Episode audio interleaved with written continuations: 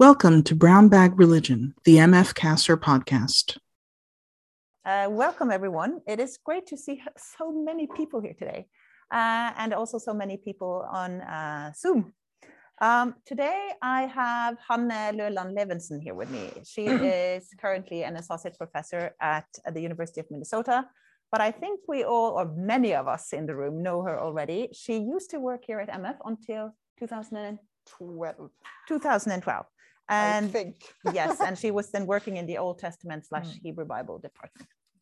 So, um, what more is there to say about Hanne? It's important to say that she has just published a book. Look at this. It's called The Death Wish in the Hebrew Bible Rhetorical Strategies for Survival, which is a great book. I read it, and you should all read it. So that's today's commercial. commercial. So um, today she will talk uh, with us about Bible in the dystopian world, the use of Bible in contemporary dystopian and post-apocalyptic literature. Uh, and there's a handout, uh, but there are many more people than I expected, so I've run out of handouts. So you'll have to look at each other's handouts and, and just share and be nice to each other here. So um, there's also no coffee today, as you can see, and that's because there will be coffee at 12, uh, you know, in the uh, um, uh, the the MF Prestene, said the, the, the office of the MF Prestene, the ministers. They are having this celebration for like the the renovation of their offices, so you can get coffee, and I think there are also some sweet rolls or something over there. So please go there afterwards and enjoy the coffee there. So uh, most of you have been here before, but I'll repeat it for those of you who have not. Uh, we'll have like a 13 minutes presentation by Hanne. And then we have 13 minutes set aside for questions and answers and discussion. And if you want to join that discussion, you can either do it in the chat if you're following us on Zoom, or you can head over to the table there where you see the microphone and ask uh, a question there. And Hanne will have to answer us good as, as well as she can. as good as well. But Hanne, please go ahead. Okay. The floor is yours. Thank you, Liv, for that very nice and kind introduction. Uh, and thank you everyone for coming. And I'm sorry you all had to have to wear masks. My, my immune system is kind of fucked up. So I have to be very careful. And I'm going back home tomorrow. So I need a negative test this afternoon to be able to fly back. Uh, but can you hear me okay? Okay, that's great. So I am was very, I'm very happy to be back. I when I left, I think in my like departure talk, I said this is the mothership. I have to go back to the mothership sometimes, and it's really really nice to be back at MF and in Oslo and to see so many of my friends and colleagues. That's really great, and new people. Uh, so I am going to talk with you a little bit today on a new project, which is very much a new in the beginning project. So I would like to share my ideas with you, and then I'm very curious about what you think and to get ideas and questions so the handout is basically some bullet points on what I'm going to say, and then there is a long list of books, which I'm going to comment on a little bit later, and two abstracts of two papers I've given on this to give you a little bit more flesh on what I'm actually doing. So the title for my presentation and the book project is, as Liv Ingeborg said, Bible in the Dystopian World, the use of Bible in contemporary dystopian post-apocalyptic literature. Dystopian literature has received considerably attention lately, as it has, as Adam Stock writes, achieved symbolic cultural value in representing our fears and anxieties about the future. So maybe it's not just an accident or coincidence that I have been reading uh, mostly dystopian literature for the two past years in through the whole pandemic. That might be kind of an exposure therapy or something, I'm not sure there has been a boom of dystopian novels and films, especially for young adults since 2010 and onwards, but dystopian novels go way back further. There is the first one, like the first classic dystopian novels, is usually listed as Yevgeny We, which was translated and published in English in 1924. I have not read it. I assume I have to because it's like the beginning. Has anyone heard of it or read it? Okay, I'm glad I'm not the only one. Okay, but you probably have heard about books like Brave New World by Huxley, 1932, 1984 by George Orwell in 1948, and The Handmaid's Tale, or seen the series. Is it Netflix or Hulu? Hulu. It's HBO, isn't it? HBO. That isn't mm-hmm. okay. Really sure. yeah. But she wrote a novel in 1985. So these are like the classic dystopian novel. There is a wide-ranging research on dystopian literature today, but there has been next to nothing done on how this literature utilizes biblical ideas and texts. There is a few exceptions. Margaret Atwood got her own volume on the use of Bible and religion in Margaret Atwood a couple of years ago. And there is more theologian and religious scholars who are working on Octavia Butler. But there's still a lot of work to be done, thankfully. Uh, so, and there is surprisingly for me, when I started reading these things, a significant portion of dystopian novels that draw heavily on biblical literature. So that's my research project is to look on how the Bible is used in dystopian contemporary novels and to try to find a way to get them into dialogue in one way or the other. I just want to give one example on how it looks like before I say more what I'm trying to do. So I assume that many of you have read The Handmaid's Tale of Margaret Atwood, or at least heard about it or seen the series. And The Handmaid's Tale was, I think, the first like classic dystopian novel I read after reading The Hunger Games and the Divergent series and whatever one did in the 2010s and onwards. Um, and I read The Handmaid's Tale actually when I was working on this book. So I was working on this book on Rachel's cry, give me sons or I will die. And I was reading that and trying to figure out what was happening in that text for this book. And then I was reading The Handmaid's Tale and was struck about how much the novel is drawing on the book. The novel is drawing on the text and the story of Rachel and how Atwood use it for the construction of the whole society.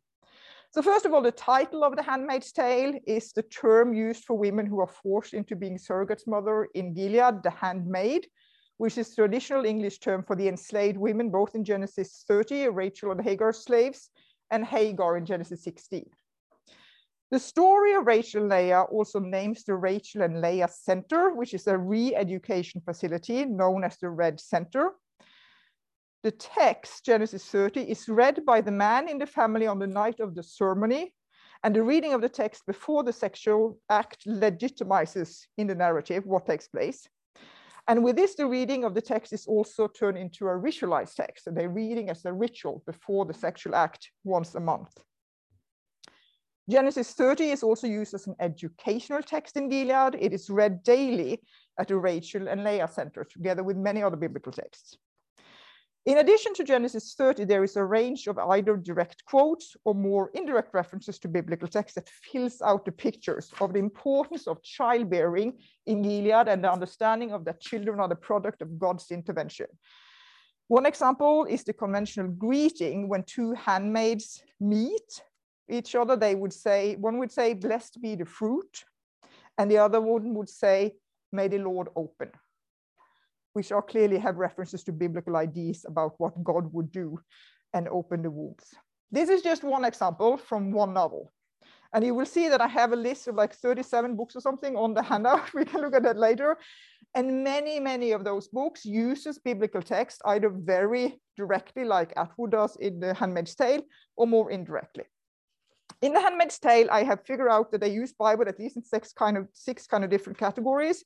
There are biblical names, mostly, most all of them uh, of the characters have biblical names. There are character roles with biblical references. You have the handmaids, you have Marthas, which are the housekeepers in the household. You have angels, which are not Christian angels with wings or anything, but they are kind of angels. there are a lot of biblical texts that are quoted. There are many biblical texts that are background or references or echoes. And all these categories are kind of intertextual connections, right, between the Bible and the novel. In addition, I have noted all the places where someone is reading the Bible or explicitly prevented from reading the Bible. And that becomes very clear in the second book of these uh, two books, The Handmaid's Tale and the New Testament came, where it's very clear that girls are not allowed to learn to read and they only know Bible through told stories and retelling, which sometimes are like horrifying retellings. And then later they learned, some of them learned to read and then discover what it says in the Bible themselves. Oh, they didn't tell us everything. And this is here, and they didn't like somehow this discovery of what the text actually says. And because I'm friend with Liv Ingeborg, I've also started looking at Bible as an artifact. I realized that that's a thing that you have to start looking at. So I've used similar categories when I've been reading these different books and trying to um, to see, okay, what is going on in the different novels.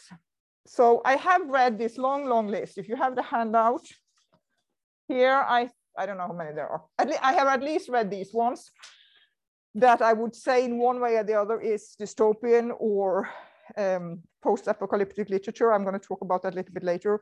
All the ones that are in bold, I will use in one way or the other. Uh, so many, many, many of these novels use Bible in one way or the other. And this is kind of the material I'm working on for now. Uh, but I'm still working on what to include and what to not include. And the problem is like, what is contemporary dystopian and post-apocalyptic novels? So first I say that this is about the use of Bible in dystopian literature. And then the subtitle says dystopian and post-apocalyptic novels. Why? Because as in Bible studies, genre is a if you think, right, what, what kind of genre is this study? What kind of genre is this text? So when I started out doing this, I found it very surprising that very few of the typical apocalyptic texts that has shaped our imaginations for centuries about the end times like Daniel and Revelations are not dominant in these texts at all. So you would somehow, I somehow thought that if I'm going to read about the horrible dystopian world, they would use Daniel and Revelation to imagine how it looks like, and they don't. And after a discussion we leave again, we are in a reading group on Zoom these days. so I figured out that, okay, maybe we are talking about two different things here because we have apocalyptic literature, right, in the Bible and contemporary apocalyptic literature that in one way or another is looking forward. Of course, as Bible scholars we say apocalyptic literature is like on a meta perspective and you're analyzing the situation here and now, but in general understanding, it's something that we're looking forward to what's gonna happen and how. And then we have the literature that is post-apocalyptic, describing the time after the disaster, after the apocalypse. And this is where most dystopian literature takes place. Not all post-apocalyptic novels are dystopian, and not all dystopian novels are post-apocalyptical. Dystopian literatures, most scholars would say you need to have a dictatorship, surveillance, and control. So there has to kind of be a state or a government like in Gilead, or an awful guy on the top to somehow be in control, surveil what is going on. And many of these dystopian novels have.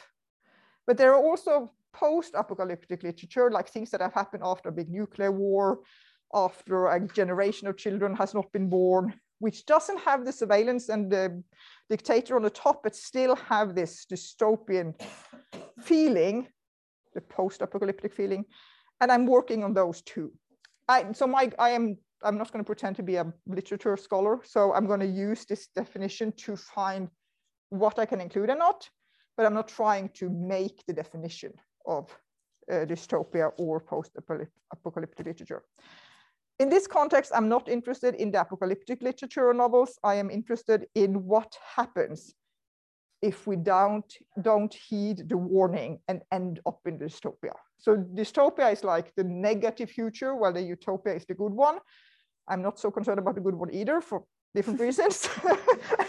Maybe it's my, my nature genes, but I am, I am concerned and curious about the bad future. And many scholars, especially for young adult dystopian novels, says that the goal of their, the books are to warn us. Like these are warning narratives, like cautionary tales. And I'm interested in what happens if we don't follow the warning kind of. The other thing is, of course, what is Bible? Uh, Bible here means both Hebrew Bible and the New Testament. The main impression so far is that most of these novelists use way more Hebrew Bible than the New Testament. If you kind of count and see the text, many more use Hebrew Bible. I don't have percentages yet. I might do that at some point, but it's clearly a tendency. But this said, Hebrew Bible is in this context always the Old Testament. It's always a Christian understanding, uh, a Christian conceptualization of the Old Testament, which it doesn't mean denominational Christian and not Jewish or devotional in any way, but a typical Christian Western understanding of what Hebrew Bible is the Old Testament. And it's often kind of negative. The Old Testament understood in these novels are often very uh, negative. I haven't found more than one novel that might be said to be Jewishish and be a dystopian novel. It's called The Flame Alphabet. Don't read it. It's if I read a lot of bad novels, this is like it's not badly written, but it's so disturbing and so I don't know, it's really bad. It's about how the language of the children are making all the parents and the grown-ups sick. So it's a this metaphorical thing that I didn't get. And then of course there is the Sparrow Children of God by Mary Doria Russell, but that doesn't use a lot of Bible. She was Catholic and converted to Judaism. There's a lot about the Catholic Church and a lot about religion. It's wonderful books, but she hardly ever quotes the Bible. Okay, what I don't know how much time I have. What I have done, how many? Like one, two minutes. Okay, what I have done so far, I have given pres two presentations on the Handmaid's Tale and the Testaments and one of Octavia Butler, and you have the handouts of them if you want to know what I'm doing with them. And I'm going to give one on Octavia Butler and the conception of God in the summer for IOSOT. And then I'm going to, I'm working on one paper that is called Closed Wombs, Biblical and Dystopian Literature in Conversation on Infertility and Controlled Reproduction of Children for SBL in November. So you're all very welcome to come. Okay, research question, what am I doing? So, so far I have read all these novels, mapped every occurrences of every biblical text and references, every use of mention of Bible. But of course I can't just stop there. Like it doesn't help to have a long list of all the texts. So what I'm interested in is which biblical texts are used and reflected in these contemporary novels? And is there in a way a dystopian canon? Can you say these texts reoccur in dystopian novels? And on the flip side is also a question whether there are any dystopian biblical genre. There are many utopian texts in the Bible, right? Are there any dystopian texts? I'm not totally sure. Further, I am interested in how Bible texts are read and understood in dystopian world. If dystopian novels are meant to be a warning or a cautionary tale, how does Bible work? Is that, and so far I have a bad feeling that Bible is usually part of the dystopia bad thing. So Bible is part of the negative dystopia that we're warned against. Clearly, Bible are sometimes used for liberation and changing things, but mostly Bible is part of the bad thing. And I'm also interested in how Bible, the book, is conceptualized as sacred text, as artifacts, who has access to it. There's a big question of illiteracy and limited access to books in dystopian novels, like from Fahrenheit 451, when they burn all the books, The Gift Upon the Shore, when they collect books. There's like a whole question about that. Okay, I think I'll stop there okay. without a conclusion because this is just in the beginning and I'm very curious what you guys think about this and also if there are books I obviously should have read a long time ago and those things. Thank you. Okay. Thank you so much. Yeah, let's give her.